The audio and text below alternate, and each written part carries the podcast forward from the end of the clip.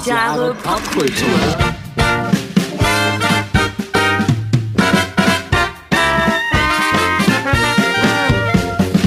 Herzlich willkommen zu 1000 Jahre Popkultur. Popkultur. um es mal mit Shellac zu sagen. Durch Shellac. Knister, knister. Genau. Ja, Servus, Grüezi und Hello hier bei 1000 Jahre Popkultur mit, Wie mit? mit, Mit, mit dir. achso, mit meiner Wenigkeit? Richtig, und meiner. Und deiner Wenigkeit. Genau, um namentlich zu nennen.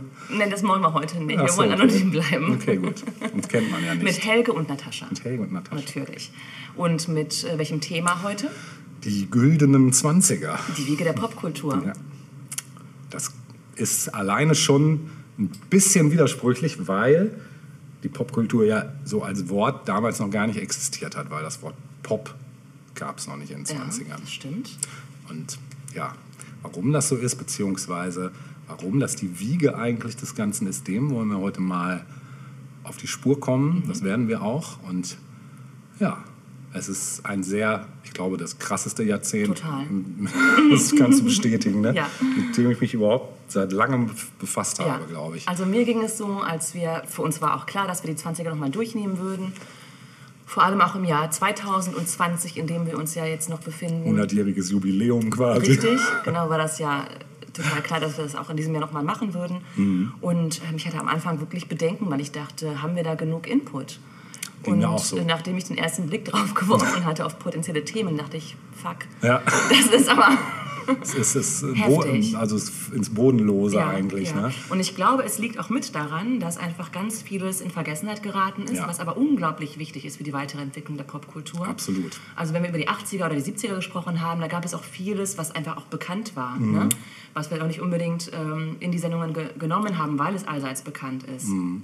Aber die 20er ähm, hatten so viele Meilensteine, die heute kaum noch Erwähnung finden eigentlich. Ja, das stimmt. Ne? Und darüber hinaus natürlich noch all die Sachen, die sich am Rande bewegt haben und ebenfalls interessant und erwähnenswert sind. Also Absolut. es ist wirklich eine ganze Latte an Themen. Deshalb könnt ihr eigentlich auch schon davon ausgehen, dass es ein Addendum gibt. Natürlich müssen, also kann man eigentlich bei den Jahrzehntfolgen immer generell sowieso machen und hierbei auch definitiv. Und ähm, man muss natürlich jetzt gleich schon im Vorfeld insofern, also musste ich zumindest ein paar Abstriche machen, weil natürlich ist es, was gewisse Themen wie jetzt zum Beispiel Musik oder so angeht,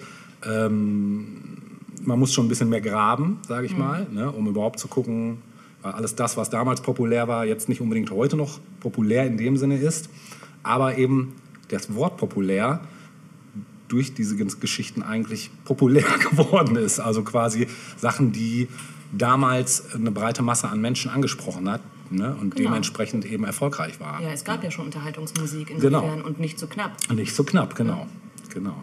Zum Beispiel, also es war jetzt nur für Beispiel Musik, dasselbe gilt für Film, das Ganze ging damals erst los. Ja. Ne? Theater, der Vorläufer, Oper total angesagt, Operette, alles so Sachen, die heute vielleicht, also Oper und Operette jetzt nicht mehr so präsent, sind. ja genau. Ne? Aber vielleicht äh, können wir da ja bewirken, dass äh, gewisse Sachen wieder äh, interessant werden Vielleicht, für ja. Leute, die uns heute zuhören. Ja, genau. Genau. Und ähm, vielleicht fangen wir einfach mit einer kleinen Chronik an. Ähm, die gibt es ja auch immer in den Jahrzehntfolgen, dass wir uns einfach mal so Jahre rausgreifen, um zu gucken, was war denn los eigentlich. Vielleicht generell nochmal, äh, man spricht ja immer so von den goldenen Zwanzigern oder ähm, ja, in anderen Sprachen gibt es das natürlich auch. Roaring Twenties zum Beispiel ist so ein Begriff. Ne? Äh, und der Ausdruck bezeichnet eben für Deutschland zum Beispiel den Zeitabschnitt zwischen 24 und 29, also schon eher so Mitte bis Ende. Ne? Und ver, äh, veranschaulicht so eben den Wirtschaftsaufschwung in den 20er Jahren in vielen Industrieländern und steht auch für die Blütezeit der deutschen Kunst, das muss man ganz klar sagen. Ähm, und auch Kultur und Wissenschaft. Ja, die endeten dann eben die goldenen 20er, als die Weltwirtschaftskrise dann auch in Deutschland Auswirkungen zeigte. Und das mal so erstmal so vorweg. Ich, ich wollte mal anfangen mit tatsächlich 1920 so als Startpunkt. Hm, Da war es nämlich so, dass eben fast zwei Jahre nach dem Ende des Ersten Weltkriegs so in den deutschen Städten noch keine Friedensruhe so wirklich herrschte und Soldaten und Arbeiter eben wütend und verunsichert waren und dieser Versailler Friedensvertrag, da will ich jetzt gar nicht näher drauf eingehen, aber der fand in weiten Kreisen der Bevölkerung keine klare Zustimmung. Und besonders die nun in sogenannten Freikorps äh, organisierten Soldaten lehnten so zum Beispiel die Entwaffnung ab. Mhm. Und äh, im Münchner Hofbräuhaus wurde im Februar äh, dann auch noch die äh, NSDAP gegründet. Das war auch im Jahre 1920. Ja, der Begriff äh, Nationalsozialistische Deutsche Arbeiterpartei ließ viele glauben, dass sie in dieser Organisation ihre politische Heimat gefunden hätten. Ja, und Adolf Hitler war damals auch als Redner auf einer Parteiversammlung angekündigt worden zum ersten Mal. Die Partei hatte sich eindeutig gegen den Versailler Friedensvertrag ausgesprochen und der Zulauf war dementsprechend groß. Ja, sozialdemokratische Kräfte sahen dann kurz nach Kriegsende eine neue braune Gefahr heranwachsen, zu Recht. Und nicht vorhersehbar dagegen war dann die Katastrophe, die sich in China zum Beispiel zeitgleich ereignete. Da war nämlich mit einer Stärke von 8,6 in der Provinz Ningxia die Erde erschüttert worden. Und das Beben löschte etwa mal kurz auf einen Streich 200.000 Menschenleben aus. Ähm, fast unbemerkt vollzog sich die Heiligsprechung der französischen Nationalheldin Jeanne d'Arc, die im Jahre 1431 äh, als Ketzerin auf dem Scheiterhaufen verbrannt worden war. Und äh, das einzige Verbrechen von ihr bestand letztendlich darin, dass sie für ihr Vaterland gegen die Engländer zu Felde gezogen war. Aber halt als Frau, was damals wahrscheinlich schon... Unerhört. Äh, ja, ganz, ganz unerhört, genau. So ein paar kleine Daten noch, ähm, also richtig Daten jetzt mh, hm, von 1920 hätte ich noch am 3. Januar. Da erscheint das erste Mal der Völkische Beobachter mhm. in Zeitung in München. Am 24. Februar wird eben die NSDAP im Hofbrauhaus München gegründet. Am 2. April marschieren Reichswehreinheiten ins Ruhrgebiet ein, um den kommunistischen Ruhraufstand niederzuschlagen, der als Reaktion auf den Kaputsch ausgebrochen war. Das sind jetzt alles so Geschichtskurzthemen. Man muss sie vielleicht mal kurz erwähnen, um ja, so gesellschaftliche Entwicklung mhm. oder Phänomene dann besser zu verstehen auch. Am 23. April beginnen dann die äh, siebten Olympischen Spiele in Antwerpen, äh, sechsten Olympischen Spiele in Antwerpen. Und am 1. Mai äh, wird das Land Thüringen geschaffen. Das gab es davor nicht. Am 28. Mai ähm, wird die Operette Die blaue Mazur von Franz Leha am Theater äh, an der Wien in Wien uraufgeführt. Ähm, vom 13. bis 25. August findet die Schlacht von Warschau, auch bekannt als Wunder an der Weichsel, äh, statt, entscheidend, der, äh, entscheidend den polnisch-sowjetischen Krieg. Ja, und am 26. August erhalten die Frauen in den USA zum ersten Mal das Wahlrecht.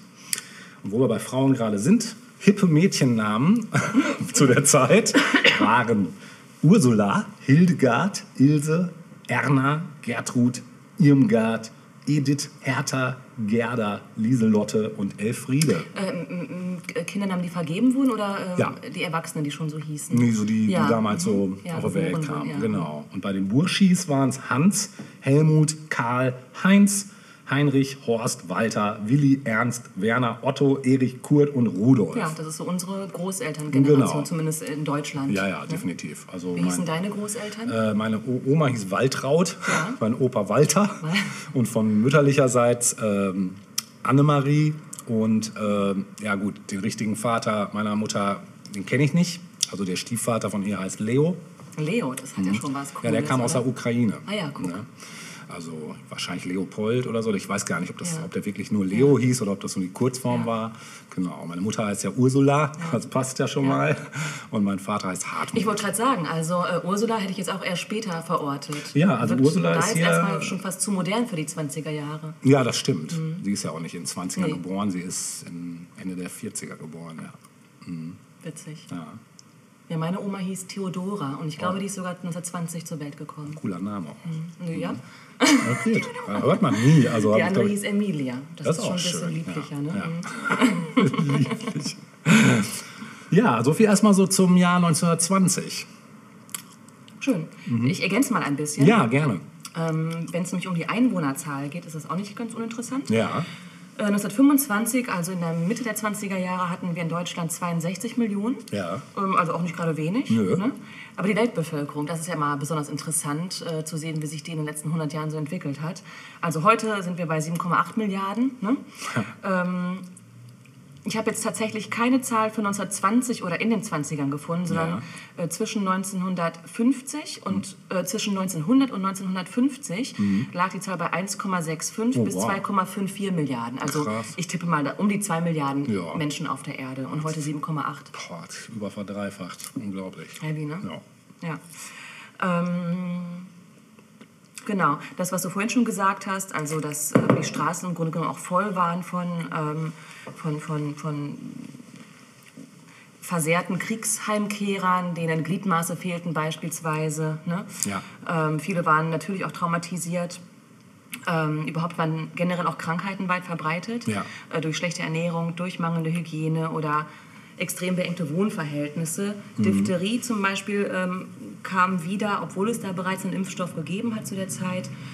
Tuberkulose war eine Krankheit, die Ja. häufig aufkam. Einen Impfstoff gab es da zwar schon, aber der ist erst äh, nach dem Zweiten Weltkrieg zu seinem Durchbruch gekommen. Und bei Kindern war vor allem Rachitis ähm, Mhm. Ja, durch schlechte Ernährung und Lichtmangel ähm, weit Total verbreitet. angesagt damals, ja. Ja.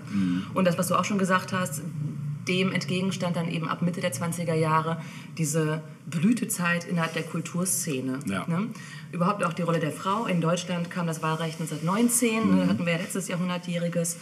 1925 waren dann auch schon 35 Prozent aller Frauen berufstätig. Oh. Das ist auch nicht wenig. Ne? Ja, das geht. Äh, zumeist als Hausangestellte und Verkäuferin, aber auch im Zuge der Industrialisierung als Fabrikarbeiterin oder Sekretärin, Stenotypistin, Telefonistin. geil. das waren so die Jobs, die man vielleicht auch aus Filmen teilweise auch noch so Ja, kennt. klar. ne? Ja. Und äh, zum Thema Wohnen, ähm, ja, das ist einfach, es liegt 100 Jahre zurück, das ist eine lange Zeit. Und ähm, das sind Verhältnisse, die man sich heute kaum noch so vorstellen kann. Sicherlich gibt es die in Teilen auch noch, natürlich auch in Europa, aber so flächendeckend wie damals äh, zum Glück nicht mehr. Es fand damals eine große Landflucht statt, ähm, einfach weil man darauf hoffte, in der Stadt ähm, ein besseres Leben zu finden. Äh, das führte aber dann eben zu einer großen Wohnungsnot in den Städten. Und ähm, es gab verschiedenste Wohnmöglichkeiten. Also es gab die typische Mietskaserne, Ja. die gab es schon ab Ende des 19. Jahrhunderts. Und die bestand zumeist aus einem Vorderhaus und dann aus mehreren Hinterhäusern. Und je weiter hinten jemand wohnte, desto ärmer war diese Person auch. Krass. Die Wohnungen bestanden vor allem aus der Küche, das war auch so das Herzstück einer Wohnung, weil das meist der einzige Raum war, der geheizt werden konnte. Ähm, ein Wohnzimmer gab es manchmal noch und eine Kammer, wo man eben schlief. Und die Toilette war, und das kennen wir heute auch noch teilweise aus Altbauten, im Treppenhaus und wurde von mehreren Leuten zugleich, nicht, nicht zugleich, nacheinander benutzt. Riesige Toiletten. Dann gab es das Phänomen der Schlafgänger. Und wer sich Babylon Berlin angeguckt hat, der ähm, hat, ich glaube, in der, in, der dritten Sta in der dritten Staffel kommt es vor, ähm, dass das Bett mit Fremden geteilt wurde, in Schichten Mhm. Ja, sozusagen. stimmt. Also ähm, ja, das, das, äh, das Bett wurde vermietet. Mhm. Also wenn ich äh, tagsüber arbeitete, konnte ich es tagsüber an, an jemanden vermieten, der in der Nacht arbeitete. Mhm. Ne? Gerne auch Ähm. Untermieter Bettwanzen. Ja, und, genau. Untermieter generell gab es natürlich auch. Mhm. Ähm, dann war es in der Regel so, dass sich zwei Geschwister ein Bett teilen mussten. Mhm. Ähm, ganz interessant fand ich das Thema Trockenwohnen. Alter, Schon mal gehört? Nee, ne? Ich vorher auch nicht. Trockenwohner. Ähm, das war eine Story, da, da ging es um Neubauten, wo der feuchte Mörtel noch trocknen musste. Und damit das schneller ging, bot man extrem armen Familien, die auch von Obdachlosigkeit bedroht waren, an, kostenlos oder für sehr geringe Miete einzuziehen, damit quasi durch die Wärme der Bewohnung sozusagen Krass. dieser Mörtel schneller trocknete. Das ist ja abgefahren. ähm, aber das war natürlich extrem gesundheitsschädlich. Ja, klar. Also wenn du noch vorher noch keine Tuberkulose hattest, Dann danach auf jeden dann. Fall. Genau. Krass. Ähm, auf dem Land war das Leben natürlich auch hart, weil es einfach kaum ähm, erleichterndes Material gab. Ne? Also es gab immer noch überwiegend Pferdefuhrwerk statt Laster. Äh, Traktoren und Mähdrescher gab es einfach noch gar nicht. ähm, und auch im Haushalt, da gucke ich auch mal ganz gerne drauf, weil wir oft so Sachen als normal äh, annehmen, mit denen wir heute so beglückt werden. Aber sowas wie ein Staubsauger oder ein Bügeleisen beispielsweise, das ähm, wurde erst im Laufe der 20er Jahre ein bisschen verbreiteter. Also AEG war da ganz weit vorne. Die haben dann ähm, schlicht handlichere Geräte entwickelt, die nicht mehr so furchtbar schwer waren. Also so ein Staubsauger hat früher mehrere Kilo irgendwie gewogen. Den musst du erstmal rumhieven. Ne? So LKW groß. Ja. Ab 1928 ähm, wurde von AEG der Volksherd, also der elektrische Herd, vorgestellt. Volksherd. Das, genau, damals war alles, alles, Alles mit Volk. Volks, ja. Alles mit Volk. ähm, der, aber das konnten sich natürlich auch ganz viele nicht leisten. Ja, also man, ja. also, ne? Aber den gab es dann im Grunde. Mhm. genommen erstmal. Ähm, Waschmaschine, klar, war auch noch überhaupt kein Thema. Es gab aber die Bottich-Waschmaschine, die ist durch Miele eingeführt worden. Ah. Das waren so Holzkonstruktionen mit so... Ähm, mit so, mit, so einem, mit so einer Art Motor innen, der halt bewegt wurde, aber es war immer noch eine unglaublich aufwendige von Hand, ne? Angelegenheit, genau, ja, da überhaupt die Wäsche mal reinzukriegen. Und statt eines Kühlschrankes gab es äh, Eisschränke. Ja. Und die wiederum waren, ähm, ja, das waren, sahen aus wie so Kommoden, äh, wo dann Eisblöcke innen aufbewahrt wurden und da. aber das war halt auch so ein besonderes Konstrukt, ne, dass eben dieses Schmelzwasser auch abfließen konnte und so weiter. Aber Kühlschränke äh, kamen erst viel, viel später Ja. äh, in Gebrauch. Abgefahren. Überhaupt Strom. In Berlin äh, waren 1925 25 nur 27 Prozent der Haushalte äh, an die Stromversorgung angeschlossen. Mhm. Das änderte sich aber sehr schnell. Schon fünf Jahre später waren es dann 76 Prozent aller Haushalte. Mhm. Krass. Ja. Ähm, ich hätte noch was zum Thema Essen vielleicht. Ja, sehr du das gerne. auch noch hören? Ja, sehr gerne, ja. Ähm, ja, gerade in der ersten Hälfte war Essen oft Mangelware. Es war teuer und es war schwer zu bekommen. Ähm, es gab oft, insbesondere Anfang der 20er Jahre, lange Schlangen vor den Läden. Es gab etwas, was wir heute auch wieder kennen, Hamsterfahrten. Ja. ähm, damals aber aus wirklicher Not heraus, dass Menschen dann im Zuge dieser Hamsterfahrten aufs Land gefahren sind, um dort günstiger Kartoffeln oder Eier erwerben zu können. Ab 24 gab es dann die Währungsreform, die wirst du wahrscheinlich gleich auch noch mal kurz erwähnen. Da besserte sich die Situation dann noch mal ähm, zusehends für Ja. viele Menschen. Äh, an Lebensmitteln war Hering beliebt. Es galt als äh, das Fleisch der Hungernden. Kartoffeln waren seit eh und je ja zu Recht Klassiker. ein Klassiker. Äh, Salz- und Bratkartoffeln wurden daraus gemacht, aber auch Klöße. Äh, Eintopf, das, was wir heute als Eintopf kennen, diesen Begriff gab es damals noch gar nicht, das nannte sich noch Durcheinander. Erst ab 1934 ist dann der Begriff Eintopf wohl Ja, irgendwie okay. aufgenommen worden in den äh, regulären Sprachgebrauch. Krass. Ja. Und es galt, je dünner die Suppe, desto ärmer die Menschen, die sie löffeln mussten. Auf dem Land gab es dann nochmal ähm, den Selbstanbau und auch die Schlachtung.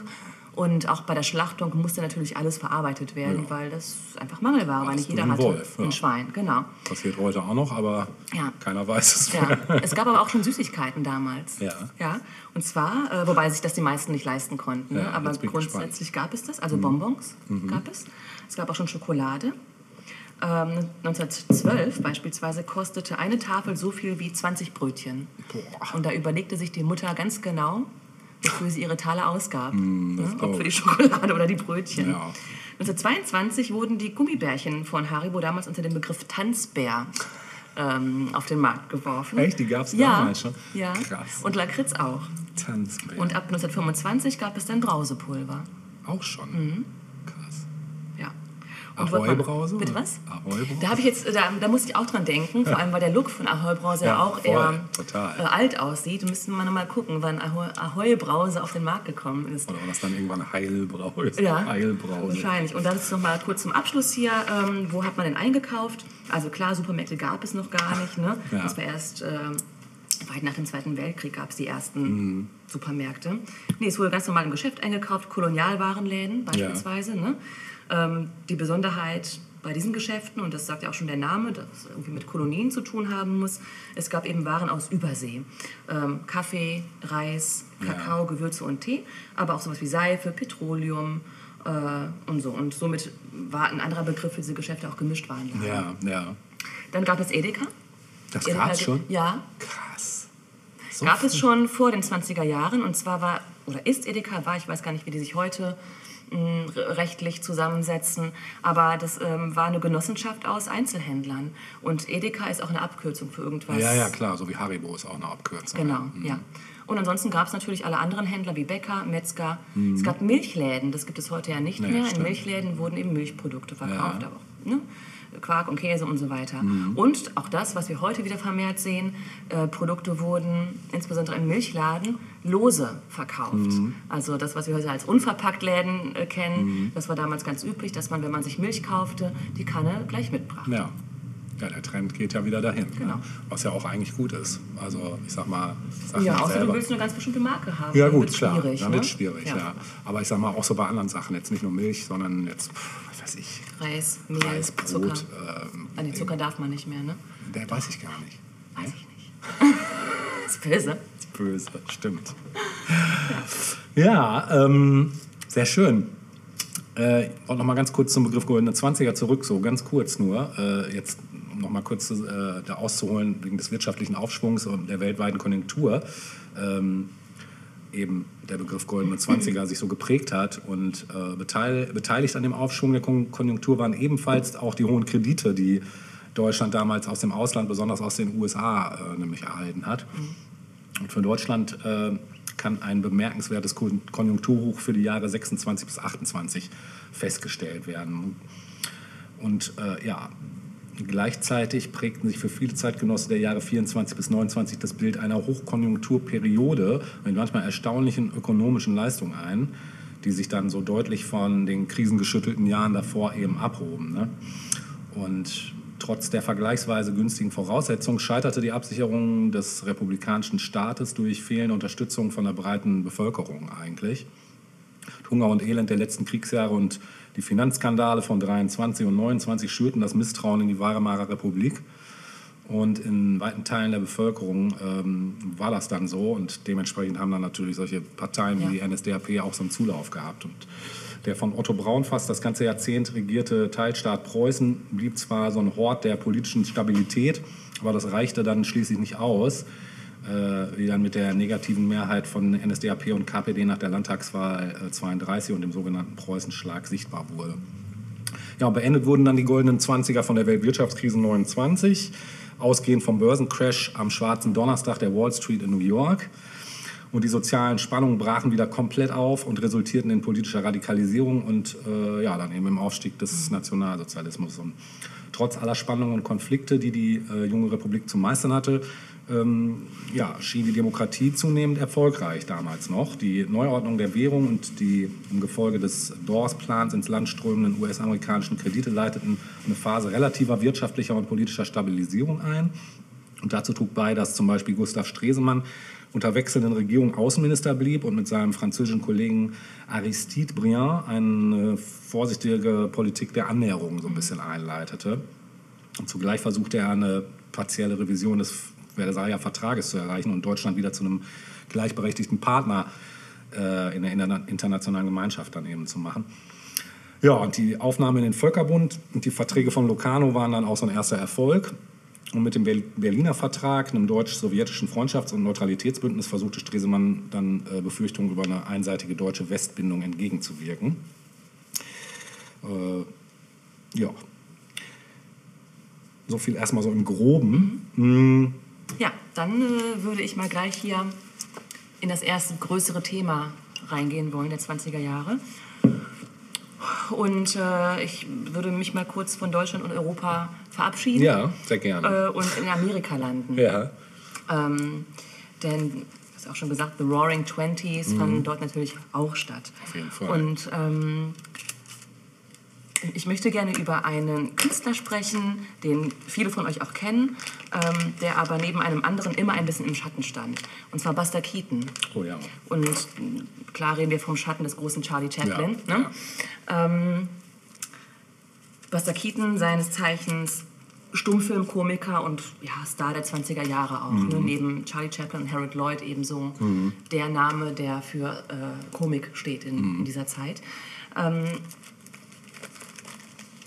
während der Recherche habe ich mir natürlich auch noch mal seine Sachen online angeguckt. Das Schöne ist ja, wenn wir von den 20ern sprechen, dass äh, sehr, sehr vieles frei zugänglich ist. Mhm, also Fall, sowohl ja. Filme als auch Ja. ähm, alles, was irgendwie auf Filme gebannt wurde, kann Ja. man heute Das ist super. vor allem auf YouTube eben auch finden. Das ist besonders schön, finde ich. Ne? Auch Kult, also andere kulturelle Sachen, Musik, äh, Theater, ne? also alles Genau. eigentlich. Ja. Mhm. Und ähm, als ich mir das angeguckt habe, habe ich gedacht, krass, ähm, ich habe lange keinen Stummfilm mehr gesehen. Mhm. Aber als wir Kinder waren, fand das noch statt im Auf jeden Fernsehen. Fall, ja. Und äh, gerade, also insbesondere im Kinderprogramm wurden alte Stummfilm-Klassiker gezeigt. Also Väter der Klamotte. Väter der Klamotte zum Beispiel. genau, ja. Super, fand ich immer total Und geil. gerade meinen Hals irgendwie blöd bewegt und dabei irgendwie. Kennst du das? Ja. Also Ich lebe noch. Ja, brauchst du Hilfe? Nein. naja. Äh, Immer unsere Zipperlein. Das ist eigentlich nur eine Frage der Zeit, dass irgendwas ausrastet.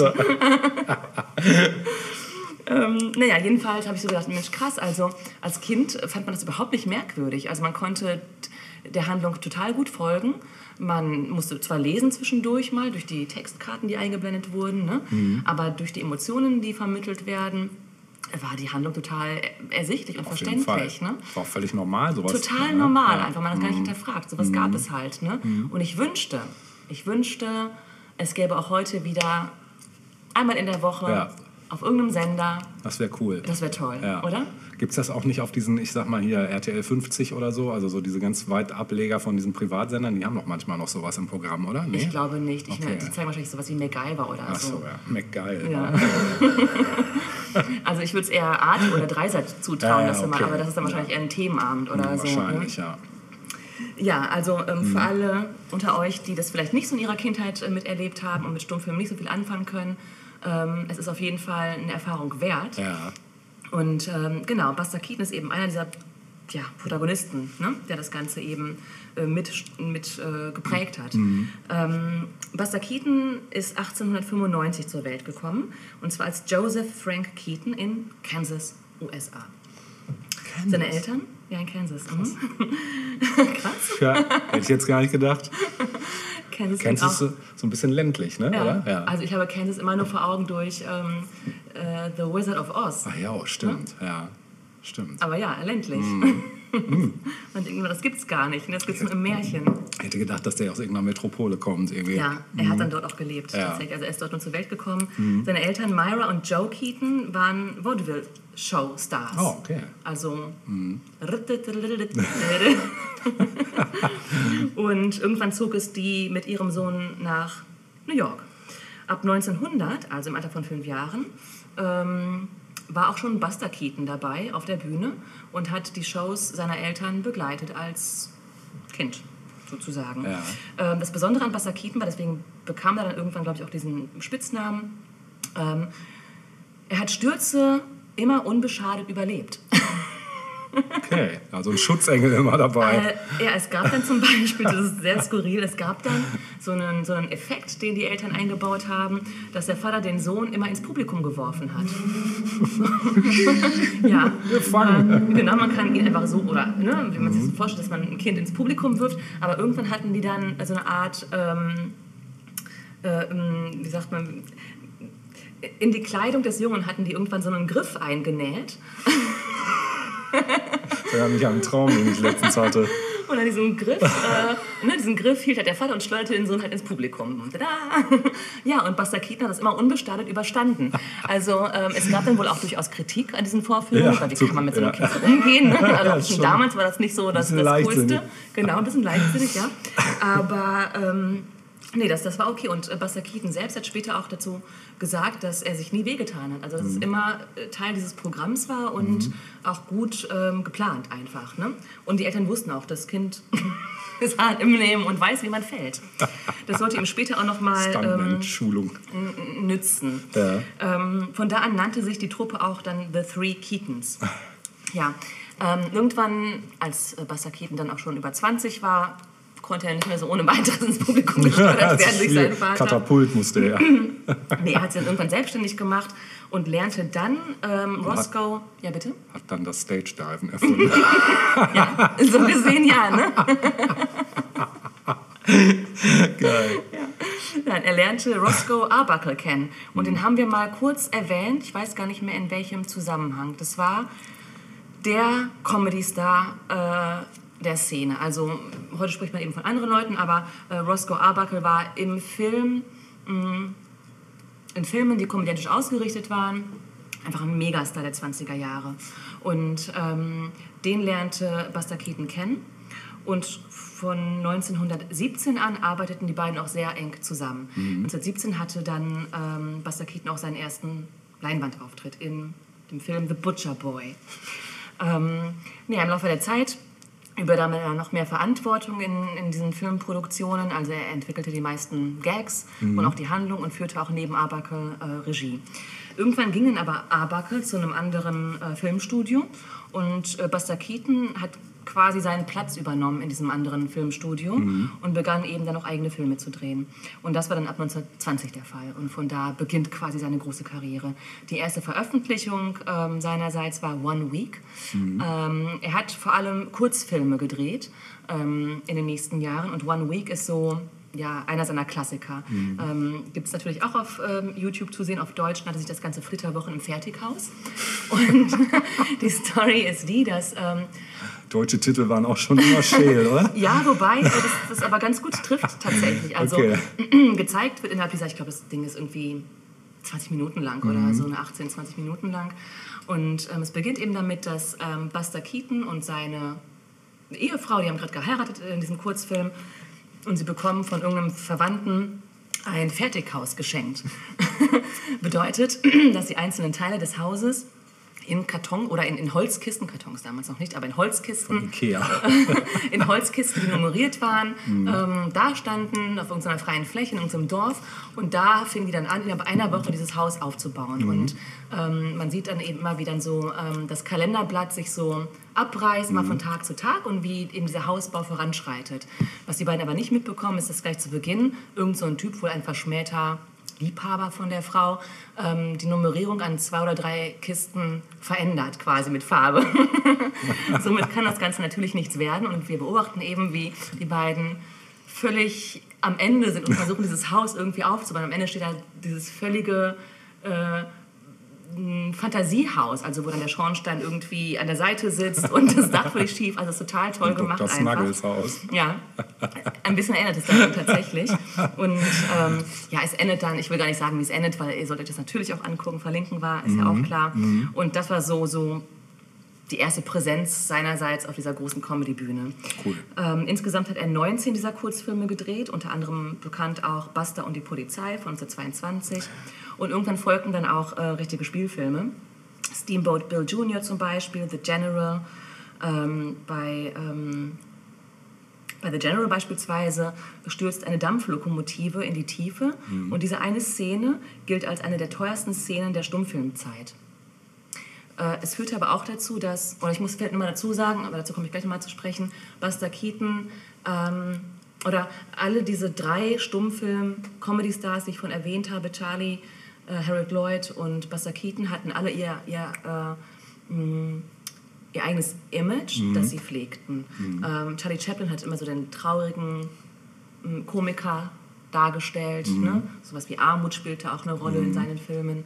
Harold Lloyd war ähm, auch nochmal ein ganz anderer Typ irgendwie und Buster Keaton war bekannt für seine Stunts. Also das, was schon in, in früher Kindheit anfing, dass er einfach fallen konnte, wie er wollte und sich dabei nicht wehgetan hat, führte er auch im Erwachsenenleben fort.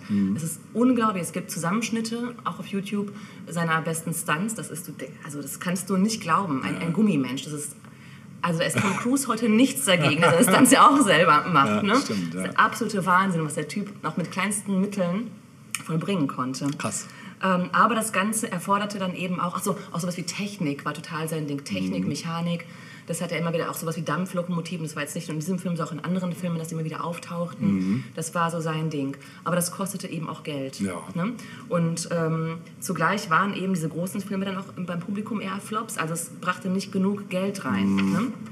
Ähm, ja, und das führte eben dann dazu, dass der Produzent der Filme das Budget dann irgendwann einschränkte und ihm auch weitere Drehbuchautoren und Regisseure zur Seite stellte. Und das führte dann eben im nächsten Zug dazu, dass Busters äh, Kreativität massiv eingeschränkt wurde.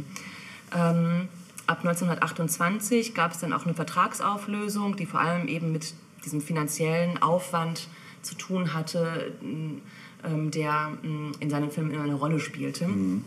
Ähm, und er fand dann eine neue Anstellung bei MGM, also Metro Goldwyn Mayer. Ähm, er ist vor diesem Schritt von Charlie Chaplin und Harold Lloyd gewarnt worden. Die haben gesagt, mach's nicht, du verlierst deine künstlerische Freiheit. Und er War hat das dann damals schon so, ne?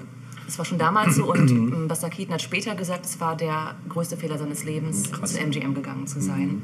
Äh, Er musste von nun an strikt nach Drehbuch arbeiten. Ähm, was besonders schlimm für ihn war, weil er sehr äh, improvisationsfreudig war. Also die Vorbereitung für seine Filme war immer sehr akkurat. Äh, jeder Gag wurde durchgegangen, äh, das, das, sag mal, die Story wurde durchgegangen mit den Schauspielern, sodass dann beim Dreh selbst äh, auch viel Raum für Improvisation blieb. Und das war von nun an gar nicht mehr möglich. Und er wurde sehr unglücklich, hat dann irgendwann auch zum Alkohol gegriffen. Ähm, dann hat er sich von seiner Frau scheiden lassen. Und irgendwann folgte dann auch die Kündigung bei MGM. Und als letzter Tropfen auf den heißen Stein starb dann auch noch sein langjähriger Weggefährte Arbacke 1933. Er hat dann zum Glück ähm, auch den, den, den Absprung vom Alkohol wieder geschafft, kurz danach. Also er ist ähm, dann später nicht mehr Alkoholiker gewesen oder zumindest kein aktiver. Ähm, und er fand aber dann von da an nur noch kleinere Anstellungen. Er hatte dann aber eine Art Comeback. 1949 ähm, wurde man auf, seine, auf sein Talent wieder aufmerksam und auf die Filme der 20er Jahre, die er gedreht hatte. Und äh, von da an hatte er dann auch Shows im Fernsehen und hatte Werbedeals zum Beispiel, mit Colgate unter anderem. ähm, und sogar auch einen Cameo-Auftritt in Sunset Boulevard von 1950, den Film, den wir letztens auch mal krass. besprochen hatten, von Billy Wilder. Ja, er ist dann 1961, 1966 im Alter von 70 Jahren gestorben. Ähm, Buster Keaton trug den äh, Spitznamen The Great Stone Face. Ähm, denn neben all dem anderen, was ich vorhin erwähnt habe, was typisch für ihn war, war es auch sein Gesichtsausdruck. Also er war zwar Komiker, aber hat nie gelacht. Also es war, äh, sein, sein Gesicht zeigte nie eine Gefühlsregung. Ja, stimmt, ja. Ähm, er hatte diesen Hut, so einen flachen Filzhut immer auf dem Kopf. Überhaupt hatten Komiker damals ähm, wohl den Anspruch, einen eigenen Hut aufzuhaben, der Charlie nur für auch. sie stand, Charlie auch, Harold Lloyd auch. Ja, stimmt. Und ähm, dieser Hut nannte sich äh, Pork, Pork Pie Hut. Ja. Ähm, Achso, äh, noch eine ganz bekannte Szene, die ist auch mindestens zweimal äh, zu sehen. Zum einen in One Week und später, glaube ich, auch noch in äh, Steamboat Junior oder was. Ähm, da kippt eine Hausfassade auf ihn. Vielleicht kennst du die Szene. Also eine Hausfassade, die noch, ähm, noch nicht steht, sozusagen, Ja. während des Baus, kippt quasi nach unten und er steht unten und müsste jetzt eigentlich zerdeppert werden von dieser Hausfassade. Aber das Ding fällt so runter, dass ähm, er quasi da steht, wo das Fenster dann zu Boden geht. Und also, also was für ein Timing auch, ne? was für eine Vorbereitung dahinter ja, steckte. heftig. Ähm, das war auch, Auch ein eine ganz Szene, die du nicht wiederholen kannst, wenn Nee. es schief geht. nee, genau. Ja, er hat immer so den Typ des naiven, ungeschickten jungen Mannes verkörpert. Mhm. Und auch Verfolgungsjagden waren oft Thema bei ihm, also dass er von der, von der Poli- Polizei gejagt wurde, von Autos oder Mhm. Stimmt, so. ja. Und wie er dann von Auto auf Auto springt. Und das ist schon sehr faszinierend, Mhm. ähm, wie er das so gemacht hat. Ähm, ja, und auch später hat das viele andere Künstler und Künstlerinnen beeinflusst, wie er so drauf war. Unter anderem gilt er als das große Idol von Jackie Chan. Ach, krass. Ja. Macht Sinn, ja. Ja, ne? Ja, der hat ja auch immer alles aber, selbst aber auch gemacht. viele andere. Viele Ja. andere, ne? Klar, Komiker sowieso, Mhm. natürlich, aber auch andere, ähm, sag mal, Action-Leute Mhm. ähm, blicken gerne noch zu ihm hinauf. Cool. Buster Keaton. Sehr schön. Ja, also nochmal äh, der große Wunsch an alle, sich mal dem Thema Stummfilm wieder zu widmen. Es gibt da ganz tolle Sachen. Ist super. Und ähm, ich habe mir auch was Musikalisches rausgesucht. Schön. Denn äh, das werden wir später, glaube ich, auch noch sehen. Die 20er Jahre waren voller Musik und Absolut, auch voller ja. neuer Musik. Absolut. Und ich habe mir einen Hit ausgesucht. Ähm, ein Stück, das von mehreren Interpreten damals ähm, dargestellt oder dargegeben wurde. Das war ja auch gar nicht so selten, dass ein Stück komponiert und geschrieben wurde und Stimmt. dann von verschiedensten Leuten gesungen oder Absolut. eingespielt wurde. Ne? Und so war es auch mit dem Song Black Bottom. Das äh, ist eigentlich ein Tanz gewesen, der kurzzeitig aktuell war. Und dazu gibt es eben auch ein Lied. Ähm, ich habe mir die Version von Howard Lennon rausgesucht von 1926. Sehr schön. Dann hören wir das jetzt. Thank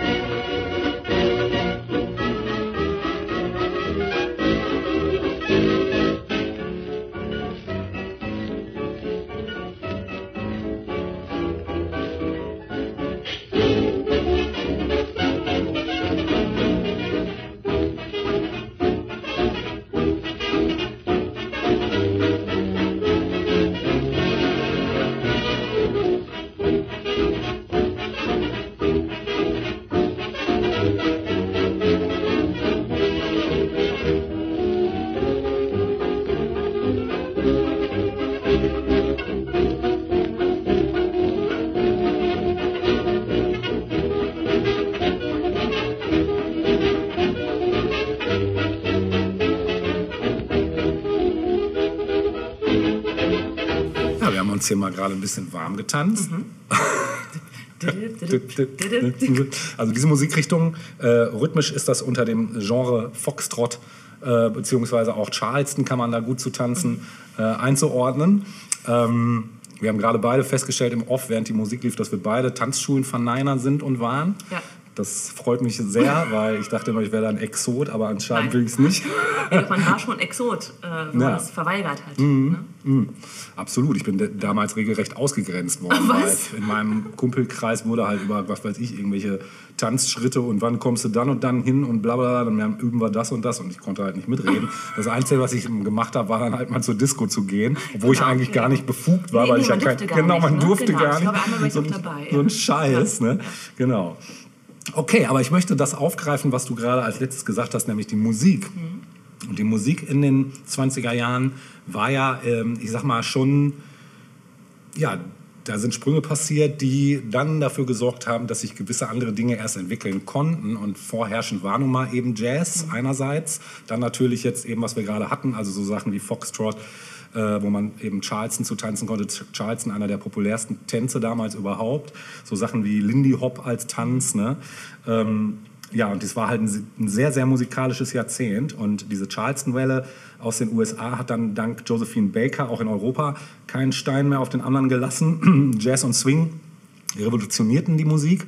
Und ähm, ja, aber welche Titel hat man denn eigentlich so gehört? Ne? Das ist so nämlich so die große Frage, die ich mir da immer gestellt habe, weil da fallen einem, also ist mir jetzt so pauschal nicht gleich viel eingefallen. Ich weiß nicht, wie es dir da ging. Also für Deutschland denke ich an sowas wie die Comedian Harmonists zum Beispiel. Veronika der Lenz ist da. Da nimmst du mir direkt das Zepter außer Hand. Ja. Genau. Also ähm, besten Einstieg schafft man tatsächlich über die. Ne? Also dieses Sextett war das ja, äh, gilt so als, das als die bekannteste deutsche äh. Gruppe aus der Zeit, genau. Und war auch international tatsächlich erfolgreich. So mit Songs wie Ein Freund, ein guter Freund. Das auch von denen? Ja. Guck. Oder wie du gerade schon sagtest, Haben das Veronika. später Rühmann und hier, ne? Genau. Richtig, genau. Oder halt Veronika der Lenz ist Ja. da. Mein kleiner Ähm, grüner Kaktus. Richtig, ja natürlich, ja, ja, genau. Ne, Das sind halt unsterbliche Klassiker. Und nach dem Ersten Weltkrieg, da äh, wurden die Konventionen da immer weiter aufgebrochen. Das Nachtleben der goldenen 20er war geradezu ausgelassen und freizügig. Ähm, zwar galt das vor allem für die großen Städte, aber auch auf dem Land traf man sich gern zum Tanz im Vereinsheim. Ähm, in der Zeit wurden vor allem klassische Tänze wie Walzer oder Foxtrot getanzt, aber auch Tango war sehr beliebt. Das habe ich auch gelesen, ja. Mhm. Da war ich auch erstaunt. Hätte ich auch nicht gedacht, dass das so früh schon losging. Aber gut, man muss natürlich auch dazu sagen, sogar lateinamerikanische Sachen sind ja auch rhythmisch gesehen so die ältesten Rhythmen eigentlich. Also sprich, alles, was aus Lateinamerika kommt und was aus Afrika kommt, ist so die Wiege des Rhythmus eigentlich. Ne? Das kannst du wirklich historisch einige, einige hundert Jahre zurückverfolgen. Ne? Ähm, Genau, da möchte ich gar nicht so ins Detail gehen, aber ähm, schon vor dem Ersten Weltkrieg hatte so sich dieser äh, damals anrüchige Tango entgegen aller Widerstände des Kaisers im ganzen Land verbreitet. Und ähm, besonderes Aufsehen erregte Ende der 20er jedoch die, äh, die neuen Tänzer aus Amerika, nämlich Shimmy, mhm. Lindy Hop und vor allem der Charleston, äh, lösten nochmal so eine regelrechte Tanzwelle aus und sorgten für Entsetzen unter den Kirchen und Konservativen. Abseits der großen Klassiker und äh, so amerikanischer Importe hat sich dann der Schlager natürlich in den 20ern ganz schön gewandelt. So wurden zum Beispiel zahlreiche Nonsens-Texte gedichtet, äh, inspiriert vom Dadaismus, der ja auch zu der Zeit richtig rausgeschossen ist. Ne? Beispiele sind Wer hat bloß den Käse zum Bahnhof gerollt? Oder mein Papagei frisst keine harten Eier. Auch schön, du bist als Kind zu heiß gebadet worden. Ähm, aber in den 20ern gab es nicht nur verrückte Schlager. Die Texte waren mitunter ganz schön frivol auch. Sag mal, ich meine irgendwo gelesen zu haben, dass auch drei Chinesen mit dem Kontrabass ja. In der Zeit entstanden ja. ist. Ne? Passt. Und Passt. eben auch zum Thema Dadaismus, ja. Drehchinesi mit die genau. genau. Oder? Exakt. Ne? Also die Wiege von Helge Schneider mhm. auch. Ne? Mhm. Genau. Also vieles waren auch wirklich frivole Geschichten. Ne? Zum Beispiel Fräulein, wollen Sie nicht ein Kind von mir? Mhm. Oder ähm, wenn die Elisabeth nicht so schöne Beine hätte. Äh, wenn, ich, wenn ich Liebe brauche, dann gehe ich zu Pauline. Das sind alles Titel, die die etwas freizügigere Moral zum Ausdruck bringen, die damals vor allem im Nachtleben herrschte. Und die Musiker waren damals Meister des Subtextes, wie zum Beispiel in Am Sonntag will mein Süßer mit mir segeln gehen, das in einer Version von Paul Goodwin gesungen wurde. Guck, das hätte ich jetzt auch später mhm. äh, Ist auch später alles nochmal wieder aufgegriffen ja, ne, so worden. 50er oder ja, so vielleicht. Aber das ne? hat alles da seinen Ursprung. Ein Tode her auch nochmal. Ja, ja, klar. genau, zum Beispiel, so jemand, ja. zum Beispiel, genau. Ja, als besonders typisch für die Tänze der 20er gilt vor allem halt der Charleston. Der wurde nach der Hafenstadt Charleston im US-Bundesstaat South Carolina benannt.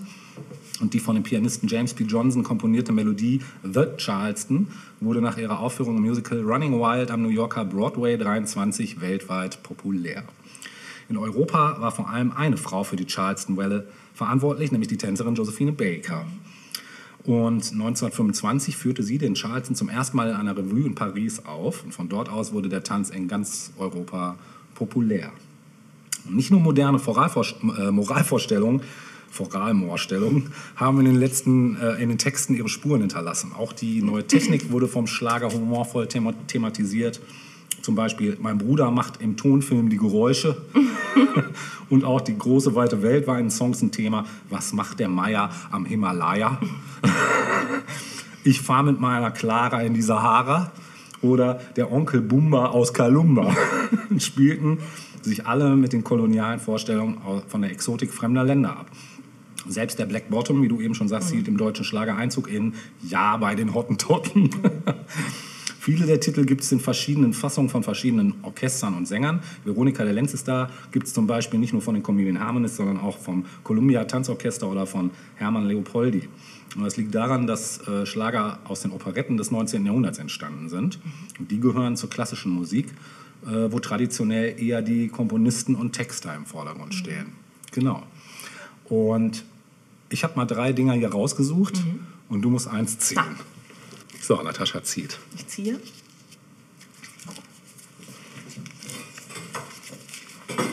Nummer zwei. Nummer zwei. Dann hören wir jetzt Nummer zwei. Nummer zwei ist, wenn ich Liebe brauche, dann gehe ich zu Pauline. Viel Spaß damit.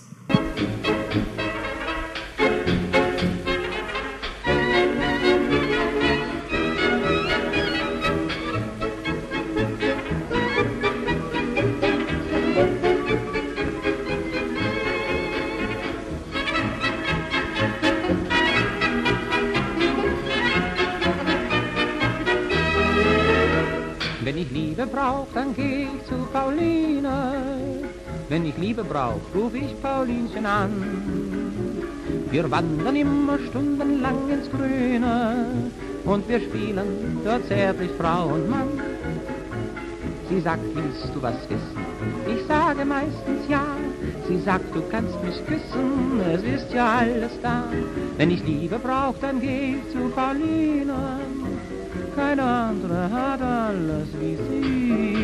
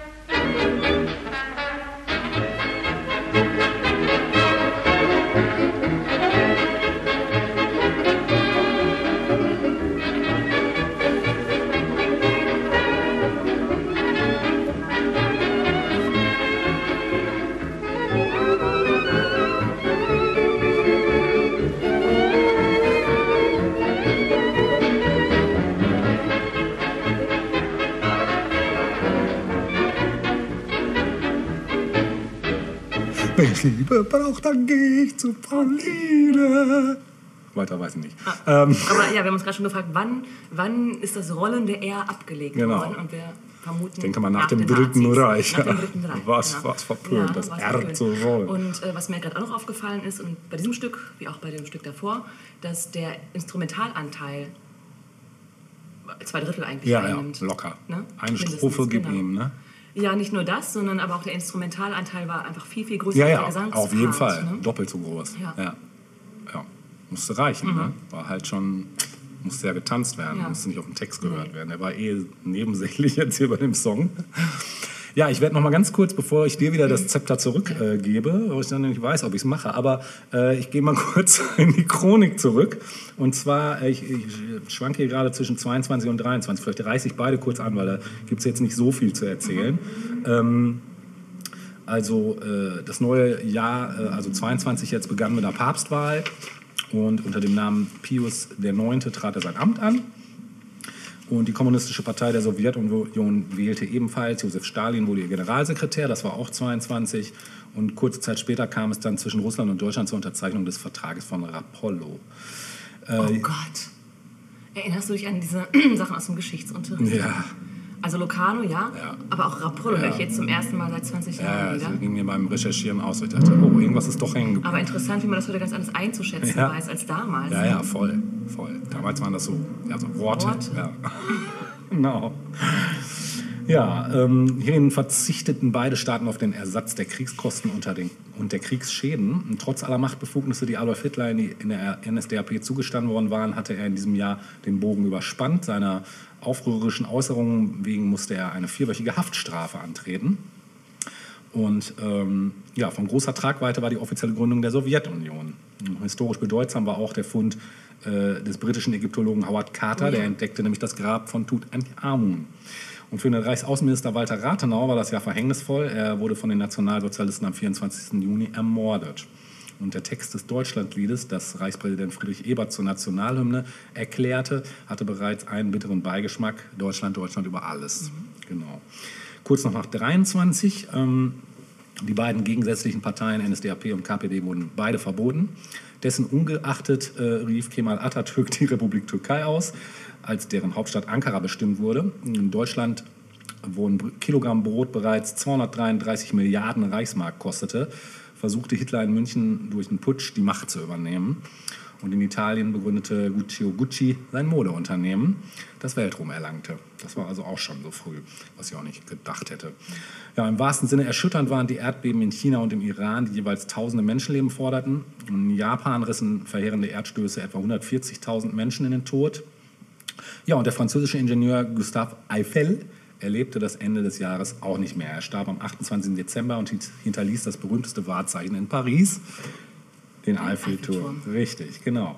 Äh, am 1. Februar, ähm, da wurde der Film Ein Glas Wasser im Uferpalast in Berlin uraufgeführt. Regie führte Ludwig Berger und in den Hauptrollen waren Lucy Höflich, Hans Brausewetter und Henry Stewart zu sehen. Ja, am 1. Februar äh, kam der, ähm, wurde der antisemitische Roman Die Sünde wider die Liebe von Arthur Dinters äh, als dritter Teil seiner Trilogie veröffentlicht. Und die beiden ersten Romane der Trilogie waren Die Sünde wider das Blut und äh, der ist 1920 erschienen und Die Sünde wider den Geist, der 1921 erschienen war. Das war damals also auch gang und gäbe. Ähm, am 1. März äh, kam das Werk von Thomas Mann von der Republik im Fischer Verlag in Berlin in sechster Auflage raus. Und am 1. März auch noch zusätzlich das Stück Der Gast von Wilhelm von Scholz. Das wurde im Stadttheater von Berlin uraufgeführt. Ja, der US-Dollar stieg auf einen Markwert von 20.975, also eine gute Tauschrate. Ja, die Zahl der Rundfunkteilnehmer betrug 1500, also auch noch überschaubar. Ja, am 1. Juli bereits wurde der US-Dollar dann mit 160.400 Mark dotiert. Also man sieht da, wie die Inflation wirklich radikal um sich schlug. Am 1. September war das Schiller-Theater, das bisher eine Privatbühne war, äh, mit der Aufführung von Nathan der Weise von Lessing in, äh, gegen eine staatliche Verwaltung über. Ja, und am 1. Oktober desselben Jahres äh, war der US-Dollar dann schon 242 Millionen Mark wert. Und äh, einen Monat später, im, am 1. November, dann 130 Milliarden Mark. Ja, also einfach unglaublich. Ne? Genau, und so viel zu den Jahren 22, 23. Ja. Und hiermit übergebe ich das Zepter an dich, Natascha. Dankeschön. Ähm, ich habe noch ein, zwei Erfindungen der 20er Jahre Ja. kurz einzufügen, Ja. bevor ich auf mein nächstes größeres Thema komme. Ja. Ähm, die eiserne Lunge. Uff, die ist damals erfunden worden. Genau. Also die, die wir später mal brauchen wahrscheinlich.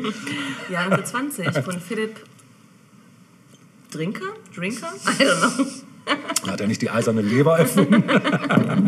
Ah, ich sehe, er war US-Amerikaner, Philip Drinker. Mhm. Ähm, ja, ich erinnere mich aber da auch noch dran tatsächlich, also aus Filmen. Achso, ich dachte Nein. an deinem früheren Leben. Nein, nein, dass dann Leute da wirklich, also ne, ähm, hier steht, nach, neben einer akuten Therapie verbrachten manche Menschen viele Lebensjahre in einer solchen Maschine. Mhm, ja. Also da schaute nur der Kopf raus. Ja. Erinnerst du dich? Ist auch nur noch vor dich hin vegetiert, glaube ich. ganz schlimm, ganz echt. schlimm. Ähm, Da auch, das ist so die Frage auch, die ich mir dann immer gestellt habe. Warum hat man das eigentlich, also warum hat man dann nicht, naja gut, Sterbehilfe ist ja eh immer noch so ein Thema, ne? Also Ja, und es war ja erstmal nur mm, ein, ein Pflasterstein Ja. auf dem langen Weg hin zu einem. Naja, ne?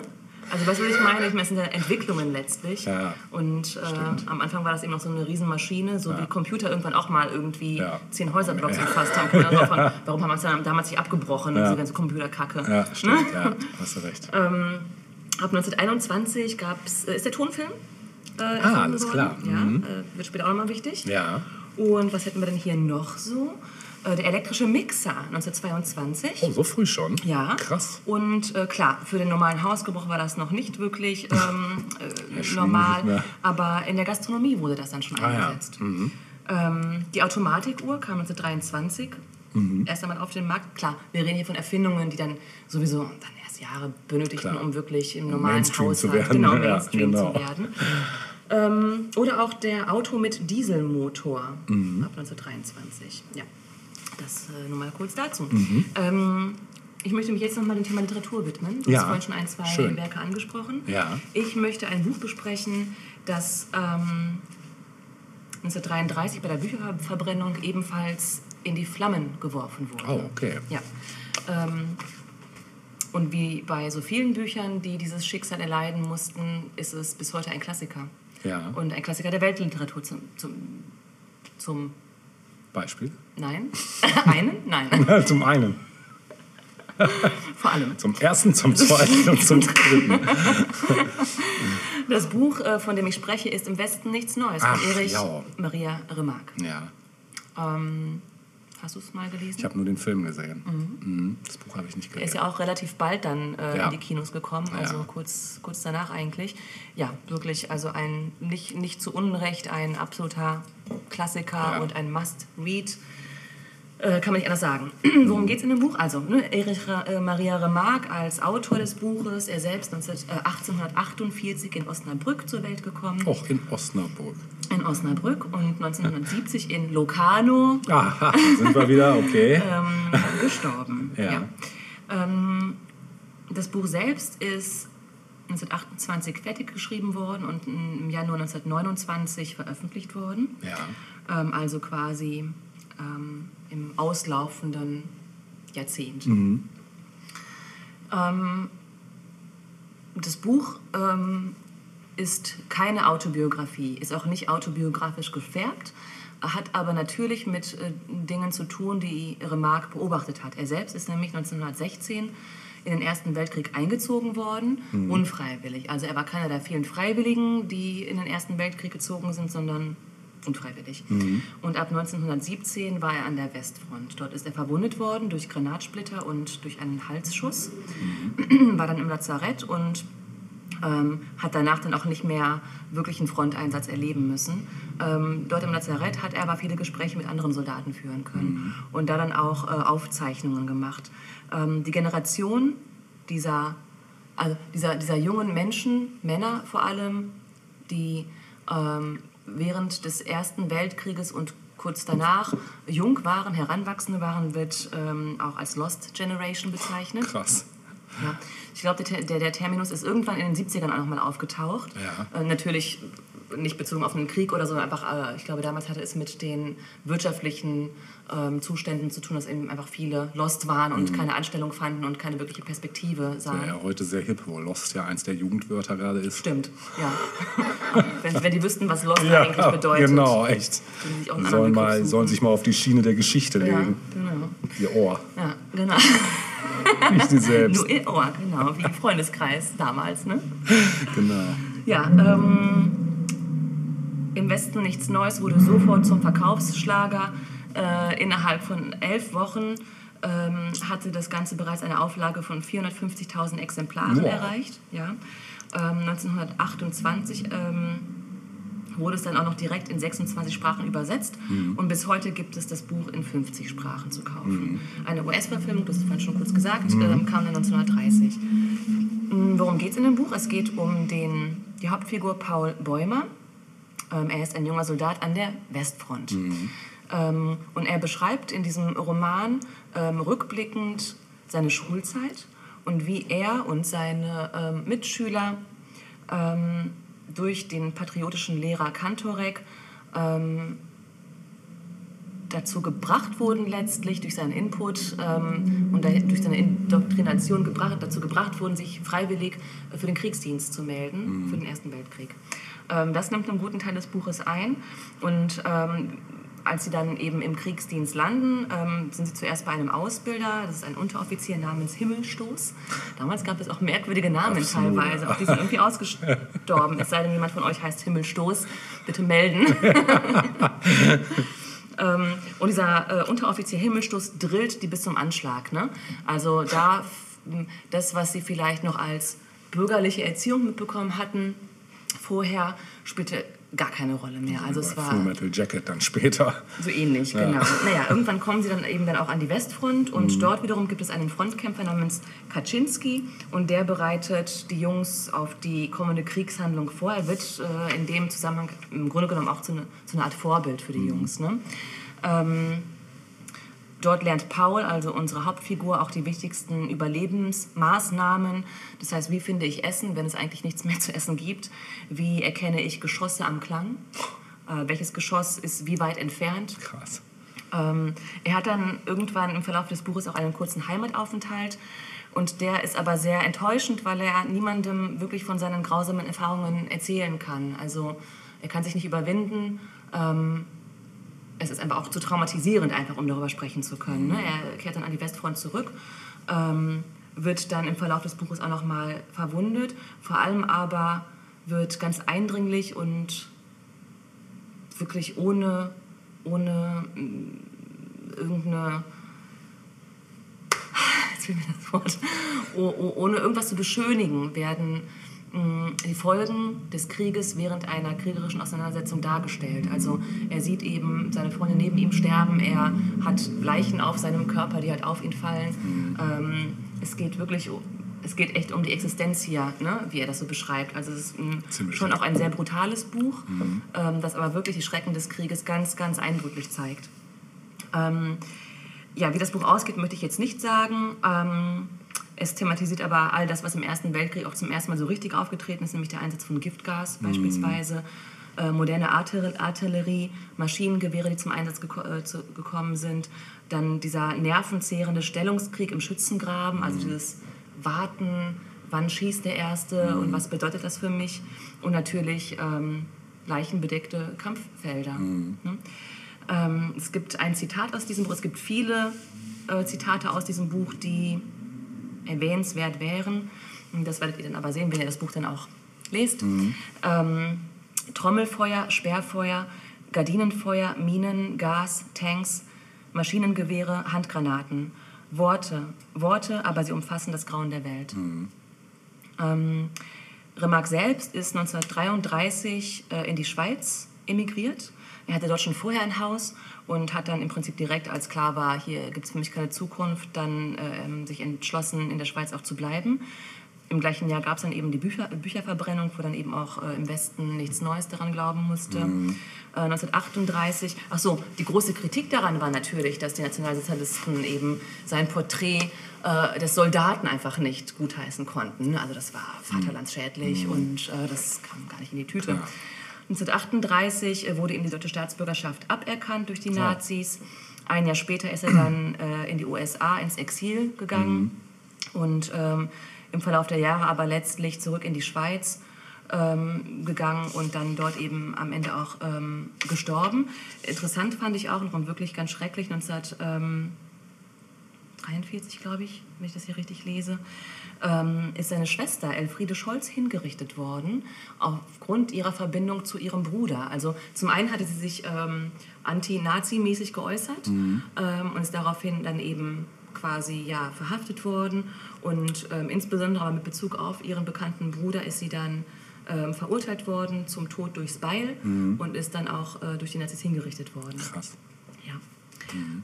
Also ein Buch, das in den 20ern äh, ähm, veröffentlicht wurde und vor allem auch so diese beiden Klammern der 20er Jahre mal ganz deutlich zeigt. Also einmal eben die Zeit vor 1920, also der Erste Weltkrieg, der ja noch sehr, sehr prägend war in den ersten Jahren und dann aber eben auch schon das, was du vorhin auch schon mehrfach erwähnt hast, das leise Aufkommen äh, dieser Nazi-Zeit, die da auch schon irgendwie ähm, durch diesen ja, Soldatengeist auch irgendwie ähm, Erwähnung Durchschimmert. findet. Ja, genau, durchschimmert. Mhm.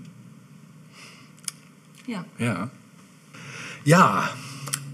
Krass ernstes Thema. Ja, Ich- Musik habe ich jetzt dazu nicht ausgewählt. Ja, Ich hatte kurz überlegt, also die, die allgemeine Musik war ja doch eher mh, helle, erhebend und erhellend Ja. so zu, zu der damaligen Zeit. Wobei es natürlich auch Arbeiterlieder gegeben hat ne? und Ja. auch Antikriegslieder auch schon damals in den 20ern. Ja. Ähm, die würde ich jetzt aber hier nicht zur allgemeinen Unterhaltung spielen wollen. Ja, stimmt, Ähm, ja, die kann man ähm, sicher auch nochmal zurecht recherchieren. Da gibt es auch ein paar ziemlich gute Sachen. Ja, da können wir auch was verlinken. Können wir gerne verlinken, ne? ja. Mhm. Okay.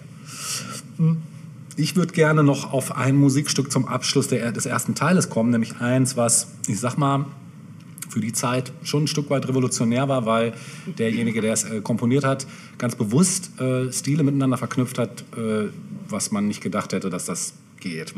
Und äh, ich rede von dem US-amerikanischen Broadway-Komponisten George Gershwin. Der wird dir was sagen. Natürlich. Genau, und dann wird dir auch das Musikstück was sagen, um das es geht, nämlich die Rhapsody in Blue. Ja. Ja.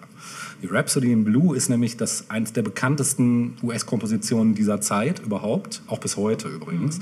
Und das Stück wurde erstmals 12. Februar 24 in der Aeolian Hall in New York aufgeführt. Und äh, angekündigt wurde damals das Konzert unter dem Titel An Experiment in Modern Music. Und bei der Uraufführung saß Gershwin sogar selbst am Klavier. Er war ja auch ein sehr guter Pianist. Ja, und Rhapsody in Blue ist ein Versuch, Ja- Jazz und äh, kon konzertante Symphonik zu verbinden. Also quasi klassische Musik mit Popularmusik, wenn du so willst. Fusion. Sozusagen, genau. Eigentlich die frühe, früheste Form von Fusion ever. Ja. Und die Melodien des Werkes sind mittlerweile weltberühmt. Und Rhapsody in Blue fand nahezu direkt mit der Premiere Aufnahme in den Repertoire, äh, Repertoirebetrieb der Konzerthäuser. Und trotz durchwachsener Kritiken und Skepsis von Seiten der Kunstmusiker war das Stück beim Publikum sofort sehr beliebt. Und das war, glaube ich, auch der ausschlaggebende Punkt. Das hat halt die Leute vom Hocker gehauen. Ähm, bereits 25 war es in Europa und 26 in Paris in der Fassung für zwei Klaviere zu hören. Und auch bis heute ist die Rhapsody in Blue ein Publikumsmagnet geblieben, da die beschwingte Leichtigkeit als eine willkommene Abwechslung zum oft intellektuell fordernden Werkekanon der übrigen klassischen Musik gesehen wird. Und Gershwin äh, griff das Erfolgsrezept von Rhapsody in Blue schon ein Jahr später wieder auf und verfasste einem Auftrag der New York Symph äh, Symphony Society folgend mit dem Concerto in F for Piano and Orchestra, ein Klavierkonzert, das erneut Jazz und Klassik miteinander verband. Das war dann irgendwann sein Markenzeichen.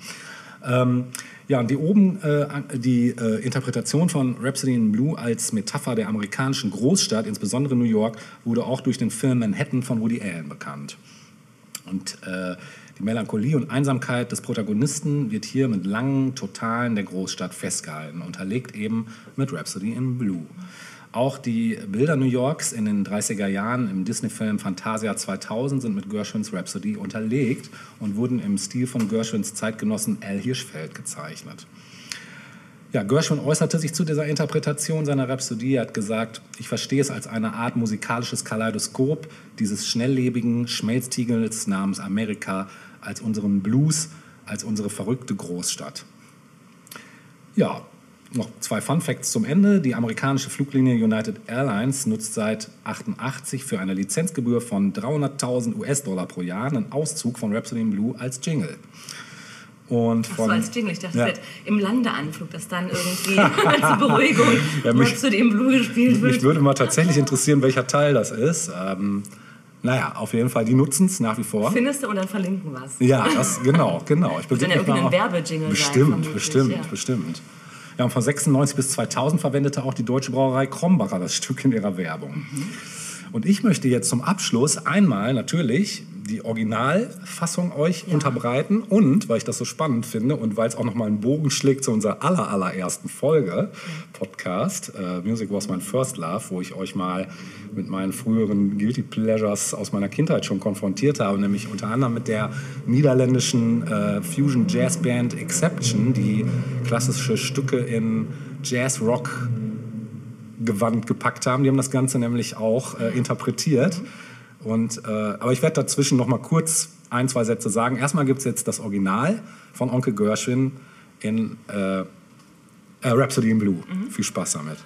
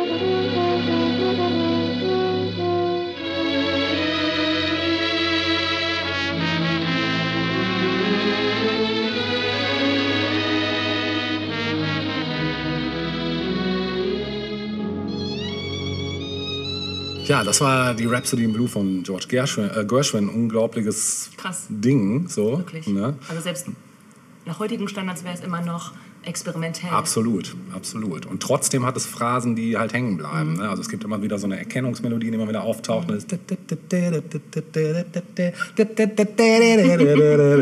Genau das. Genau das. Ne? Und deshalb auch muss ich jetzt als Rausschmeißer noch eine Version spielen von der niederländischen Kapelle Exception aus Ende der 60er von 68.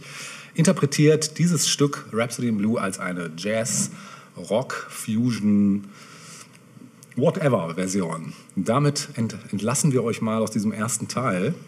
Ja, es geht rasant weiter. Nächste, Nächste Woche mit Woche. dem zweiten Teil. Genau, wenn es wieder heißt.